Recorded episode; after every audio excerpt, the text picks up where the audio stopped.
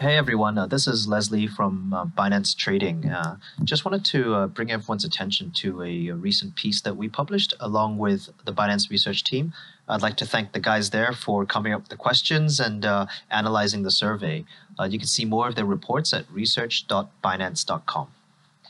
The report I want to talk about is uh, one named Institutional Market Insights uh, for the second quarter of two thousand nineteen.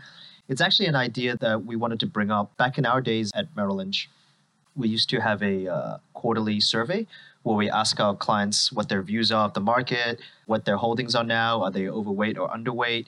And we thought that was great. A lot of clients really like to hear about what the other guys were doing.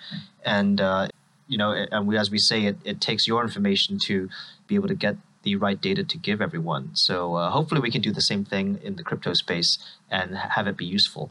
I'm going to go over some of the uh, key points that we came up with in, in this report and what we thought was interesting. So we're just going to go over the report now.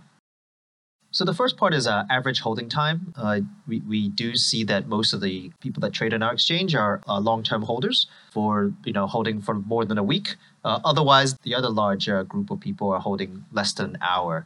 So what that means is it's sort of barbelled between the guys that are long-term crypto funds and investing in projects or in Bitcoin versus high-frequency trading shops who trade uh, very quickly, uh, maybe across exchanges or, or across pairs on, on Binance.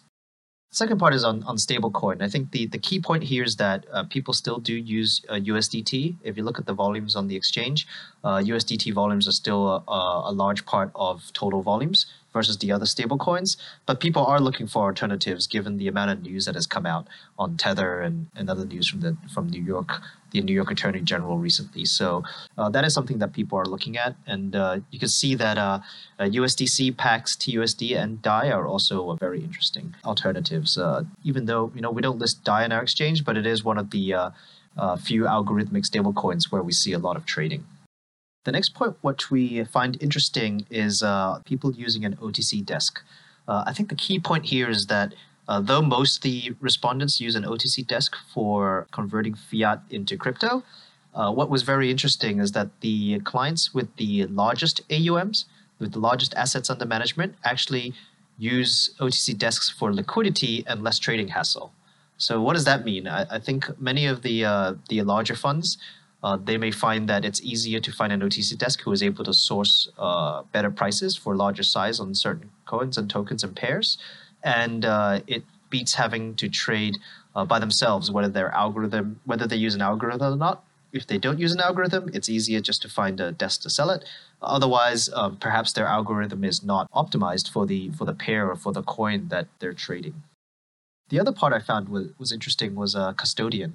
Uh, of course, from our, our survey, we see that most uh, rely on exchanges to store assets. Well, part of that is skewed because we are Binance and we're asking our clients for the survey. So clearly they would store uh, assets on the exchanges. But one thing I do want to say is that it's particularly important in crypto to store assets on, on exchanges or to have a, a short time between transferring uh, because of the nature of the business where Uh, crypto assets are basically holder securities. It is important that you have the shortest time possible moving uh, coins between exchanges to be able to trade. Uh, what I mean by that is, for example, if you're holding Bitcoin or you're holding U S D T uh, Omni, if you're holding it in a cold wallet and uh, you see the case, uh, as was the case the, the other day where B T C rapidly gained in price and you want to get into the market, it actually takes you maybe half an hour to forty minutes to move the B T C or to move the U S D T onto an exchange and to have enough block confirmations before you can actually trade. So this this cost of time is, is what's very important in crypto. And that's why the, the cost of capital in crypto is much higher than in other traditional assets. An interesting point here is that uh, another interesting point that we saw was that decentralized exchanges are still not very popular. I think that's mainly due to lack of liquidity and uh, compliance concerns for some of the uh, traders. For example, if you if you are facing a DEX, what is the entity that you would be facing? That is that is something that could be holding back a few of the users there. In terms of lending and borrowing, you know, there's a lot of there's a lot of products out there, such as uh, Dharma, Nexo. Uh, we still see very low usage. I think thirty-three percent of uh, of our larger clients use it. Uh, mainly, there are investors with long-term strategies. It's very hard for high-frequency guys to use these lending and borrowing platforms because, once again, the time cost of uh, coins is actually very high. And the other thing that's a concern is counterparty risk. Uh, in traditional finance, you have uh, legal documents written up. Uh, you have you abide by certain laws in different countries. Uh, you try to be in the same country when you're when you're settling. A lot of these DeFi or these other lending platforms, it's basically wallet to wallet, and you have no recourse to the client uh, outside of the block address that you have. Uh, hence, hence actually the the counterparty risk is quite high, and it's something that we have been mentioning. Uh, something that is still in its infancy in this in this uh, industry. Then we asked some of our uh, clients about their their market views. We listed out the you know what they thought were the highest risks to the crypto industry, and then the uh, biggest growth drivers. So the largest risks, uh, I think that's that's understandable, uh, is technology failure. So basically being hacked or the smart contract not working well. And the second largest risk is is global and local regulatory uh, environment. You know, that is that has definitely been in the news recently with a lot of these new uh, updates coming out from the S E C and, and some other regulators as well. In terms of the potential growth drivers, uh, once again, it is global and local uh, regulations.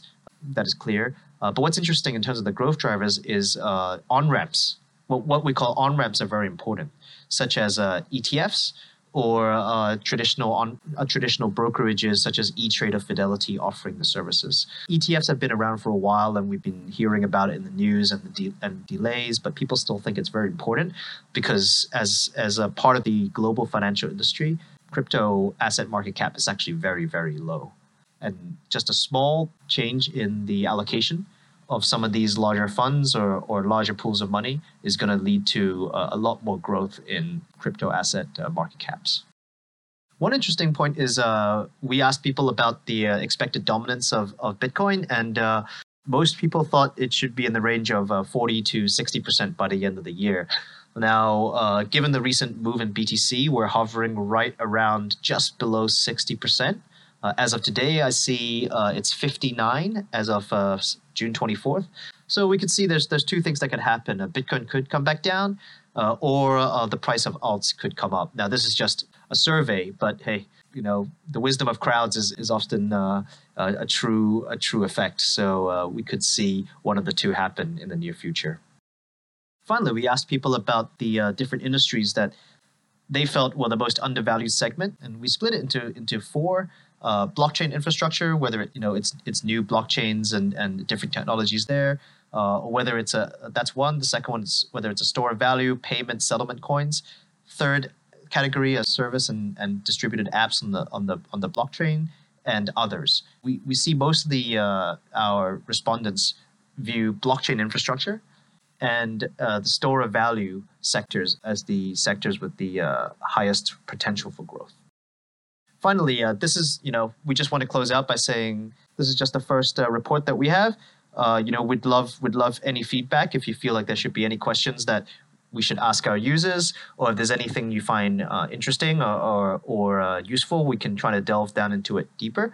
And once again, I'd like to thank the Binance research team for coming out with these informative reports and uh, coming out with so many interesting articles. Thanks, everyone.